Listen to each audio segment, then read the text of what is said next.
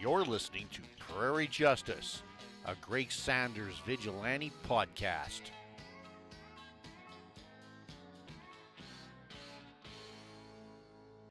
Prairie Justice presents the Seven Soldiers of Victory.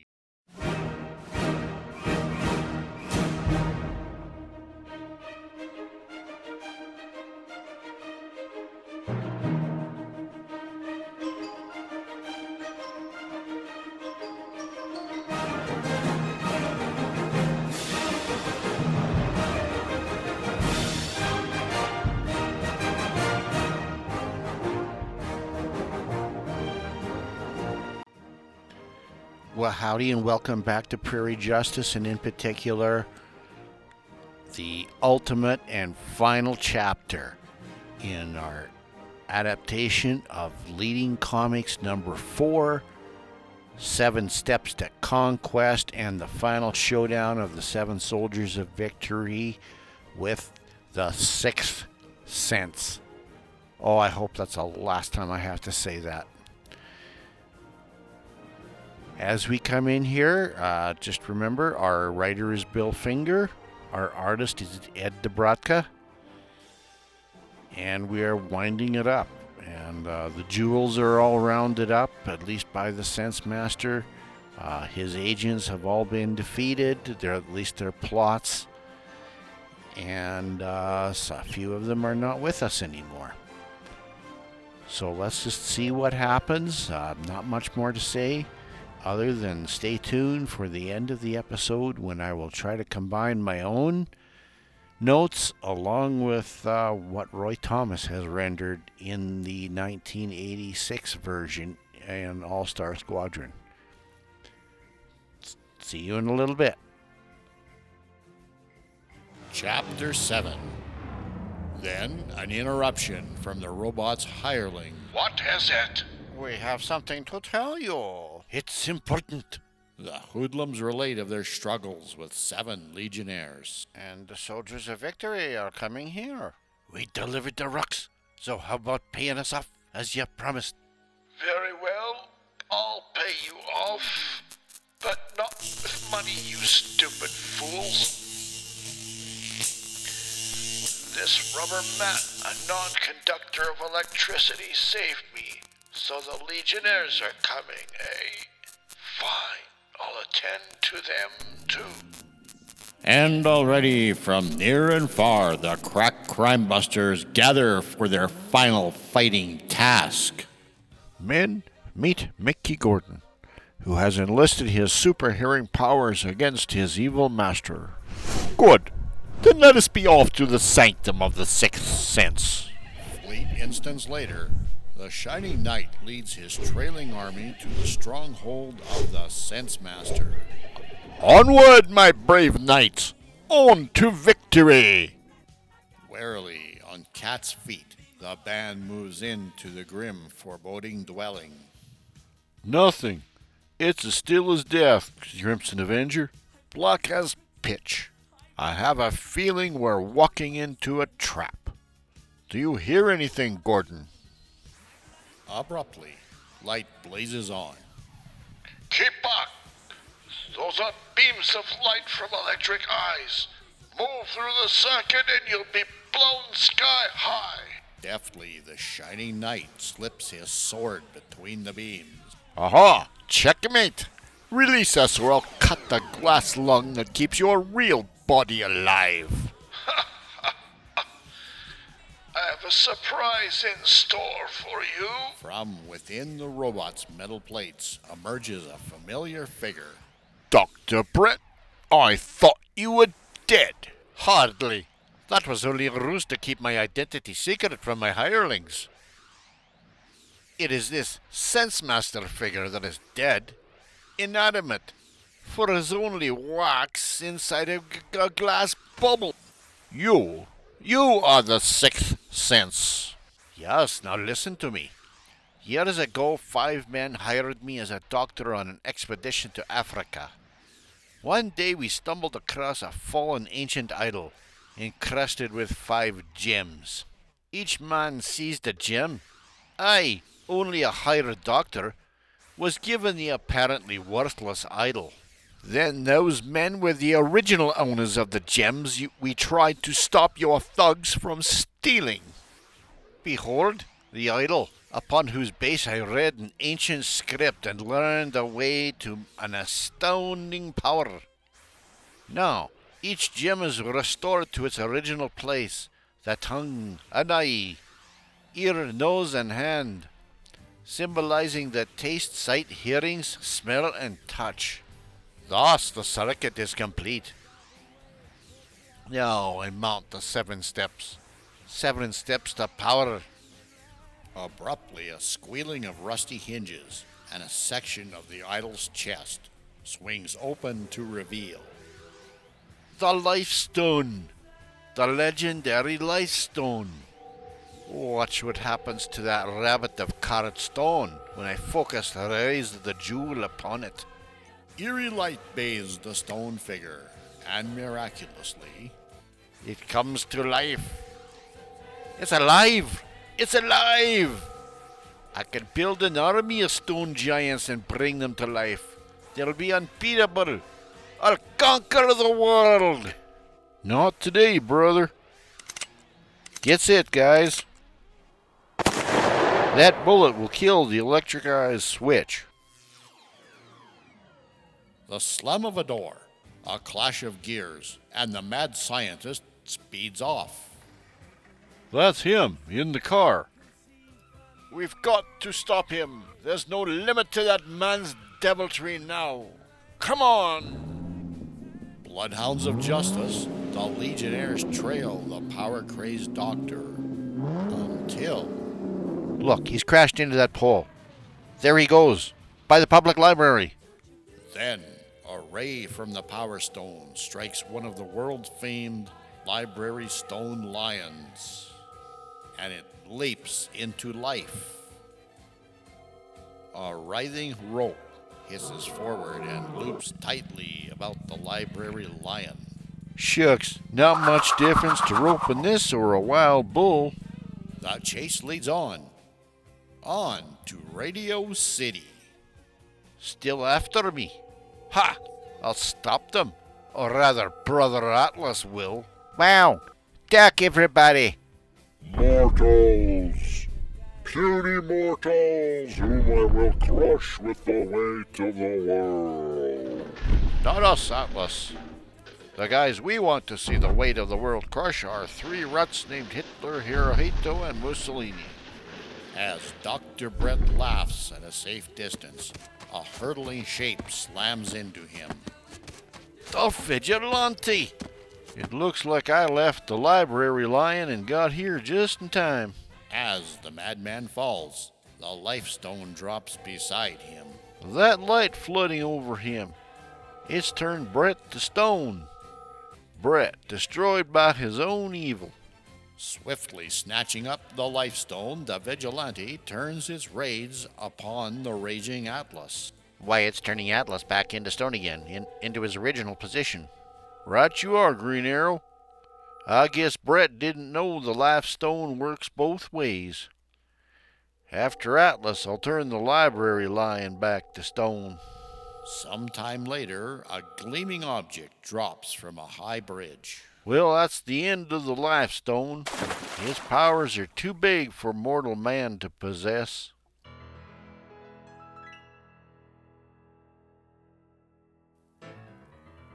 Several months later, a rapt audience watches the rising composer Mickey Gordon Beautiful play his structure. latest work. It takes super hearing to get that quality. Later, with the concert over, seven young men dressed in their finest civilian clothing exit the concert hall. Only to I hear tell ya, the young men today are soft. You're right. See those young whippersnappers over there? I'll bet they'd faint if they ever faced any danger. Faint, I tell you. Mister, I think you'd faint if you knew that those soft young men you pointed out are really the seven legionnaires. Whenever crime, walks unchecked That's our cue. to shout. The Legionnaires are coming.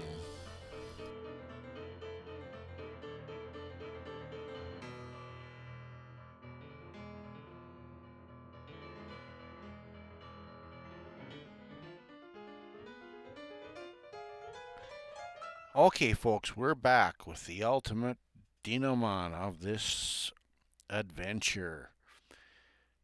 Okay, the thing that I want to comment on, I believe 56 pages is what I came up with here. So we had six page introduction, nine pages each for each of our acts, of our soldiers' acts. And then we have a five page um, conclusion. Something seems off on that. I guess you have to realize, though, that leading comics and the Seven Soldiers plan was more to market the characters than it was to really tell the story. And ultimately, that had been the Justice Society formula in All Stars comics as well. But something happened with All Star Comics in that the Justice Society became probably more popular as an entity than really any of its uh, any of its parts. That really didn't happen with the Seven Soldiers. Um, I don't believe we're going to find that any of the leading comics things are more than um, extra space to showcase these characters and to try to draw anybody who had purchased leading comics back over to the other five. So, marketing, marketing, marketing. And I can hardly blame them. It's very ingenious, really. It's just too bad that the Seven Soldiers weren't allowed to sort of be their own thing. And in that, um, our beginnings, not so much, but our endings are always seem to be rushed and we have seen a lot of the uh, the characters that uh, have been sent out by the Sense Master. That's it. I'm not saying Sixth Sense ever again. Uh, but we concentrated mostly on his agents and such. But now that we're back to that, and just to say to uh, to also to add some evidence to my idea that the conclusions are rushed. We don't get a logo, we don't get a splash page, we don't get anything like the individual chapters did for the conclusion. All we do is we get a little bold-faced thing that says chapter 7, really kind of in the corner. And it almost seems like the last chapter, Green Arrow's chapter, is extended a little bit. You kind of almost don't know where his chapter ends and the conclusion begins if you're not paying attention. So, um, just quickly go over to Roy's rendition, the All Star Squadron 56. How many pages is he taking to wrap it up? Five. Yeah, that's right, folks. One five for five pages we're taking. So rather than me just going through some notes, um, let's read um, through both page by page by page, and we'll compare the Bill Finger rendition again, uh, the Bill Finger Ed Dobrotka rendition rather, with the Roy Thomas Mike Clark edition here. So, first page, as we say, chapter 7. Um, the cook and the bulldog, or bloodhound, rather, and his uh, some of the goons have arrived. Uh, Bloodhound is the only one of the actual agents that has seemed to have uh, stayed the course and managed to make it back to the uh, Sense Master's hideout. And the cook, of course, has replaced uh, Paladi. Um, they demand their due and for their troubles, they are electrocuted. They are greeted by both the robot and the uh, the sense master in his glass tube. And as I said, they are beaten to death and electrocuted. And this is just about the time that the seven soldiers uh, come running in. And let's see, uh, the Star Spangled Kid going to Roy's. Uh, we've got Mickey Gordon along the line, and the Star Spangled Kid, at least on Roy's side, reveals that Mickey Gordon has been left outside. Probably a good idea. You don't want to risk his life now that he's uh, kind of on the side of the Angels. And vigilante dialogue that we have is great. Goes, right.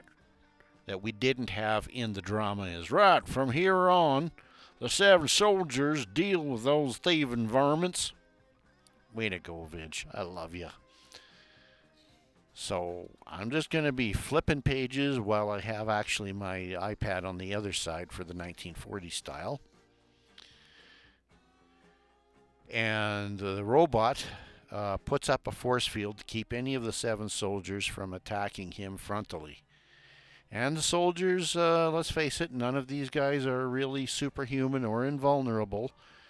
They're they're pretty much mortal men, with the exception maybe of Sir Justin's uh, gold armor, which probably conducts electricity really good. So they back off. Uh, one difference between the 1940s and uh, the 1980s version is in the 1940s. Uh, the robot smashes the dome where the Sense Master is sitting, and something else different happens in the 1960s version. Sorry, in, in the 1940s version. I'm getting myself confused. Uh, the robot itself takes off its own head, so this is not a remote control thing. It's more resembling a mech suit. And what do we see but Dr. Brett? That's right, the uh, Scottish uh, doctor who uh, gave the hormone therapy to the uh, Sense Masters agents. It's Dr. Brett who takes a hammer in the 1940s side to the, the Bill Finger version to the Sense Master's dome, revealing that the Sense Master's head, the old Jean Luc Picard head, was nothing but a wax dummy. So that has been the boss of the agents while Dr. Brett hid inside the robot. So Dr. Brett is no Will Magnus here. All he's really created is a tin can for himself. That he was the medical officer for an expedition to Africa that looted five jewels. Now, they would never have said this in the 1940s version, but this is something that uh, probably is more sensitive today than even it was in the 1980s. Um, the idea of taking treasures from, say, a place like Africa or any other third world nation or continent, and then removing them back to uh, do any some sort of a Western culture, such as the British Museum has done, or the Smithsonian, or what uh, seemed to have happened with the expedition members is they just seem to have sold the emeralds until they went to people like uh, Sylvester Pemberton's dad. So while the soldiers are kept at bay by the electrical force field, Dr. Brett takes the five gems uh, manages to meld them together, and they do sort of uh, meld themselves together. Then he raises the steps to steps to what looks like a big jade Buddha. And that very act of pulpish MacGuffinry reveals the five emeralds to form the Life Stone. And as he says in the Roy Thomas version, it can bring to life an army of stone that will conquer the world. To test his theory, he manages to take a little stone statue of a rabbit and turns him into the real live Easter bunny that hops around the place. Well, Vigilante's having none of this. Um, he's getting a little tired of this force field issues. So, for the first time in God knows how long, the Vig actually draws his pistol and fires it. Not today, hombre. One bullet's all take till your electric eye switch. And while that necessary bit of bulletry and uh, electrical short circuitry is going on, Dr. Brett disappears. In the Roy Thomas version, uh, it's Sly that figures it out that uh, that he has disappeared, and Vidge says he's gone through some kind of secret passage. After him, pards. Well, as they go outside the secret lair, they see a car speeding away, but that's okay. If there's one thing the seven soldiers have is they've got motors and they've got vehicles. So they all uh, jump in the Star Rocket Racer and the aeroplane and chase after Dr. Brett, and he manages to have hit a uh, pole in front of the public library. Now, I would have taken this to mean the New York Public Library or the Philadelphia Library. Roy decides that it's Rockefeller Plaza that they're heading towards. And uh, the Speedy asks, uh, We don't even know if this dumb lifestone works or not. Speedy, you weren't paying attention. We saw the rabbit come to life. Well, there apparently is a big giant statue of Atlas in front of this institution. And Brett says, Yep, this lifestone works because he has brought Atlas to life. Atlas not only walks, talks, but Atlas smash.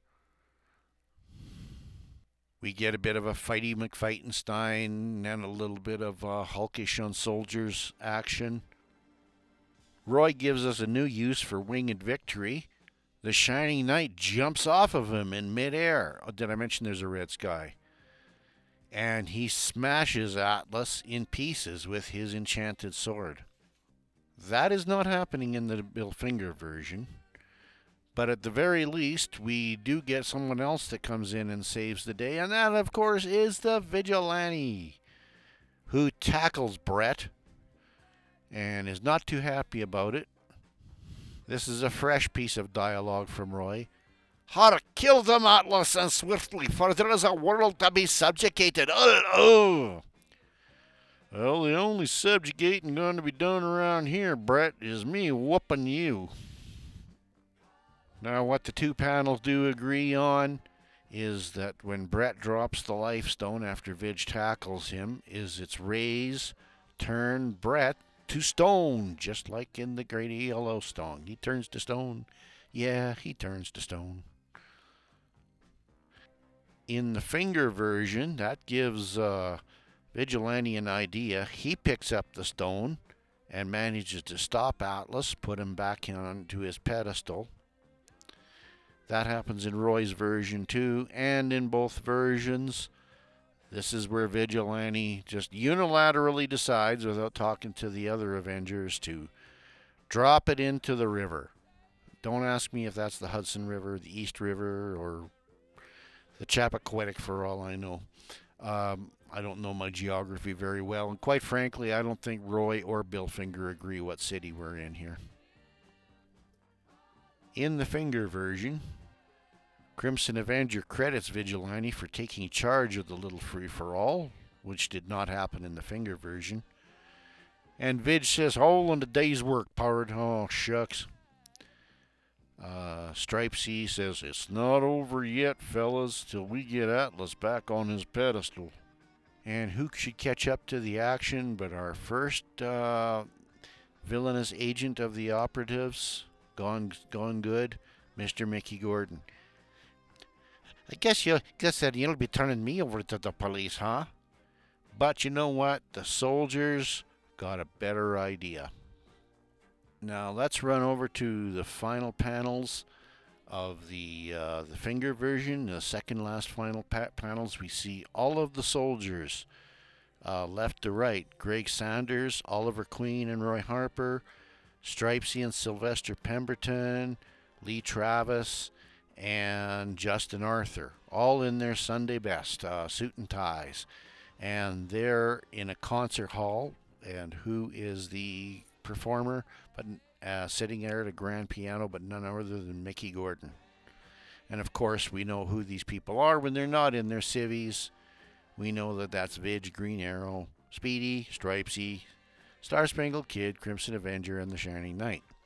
That brings us back to Roy's final panel of the story. And instead of getting the uh, farewell cheer that Bill Finger gives him, he uh, Roy gives them some actual dialogue. Uh, Green Arrow, we'd hate to do that, Mickey, after the way you willingly led us to the Sense Master's hideout.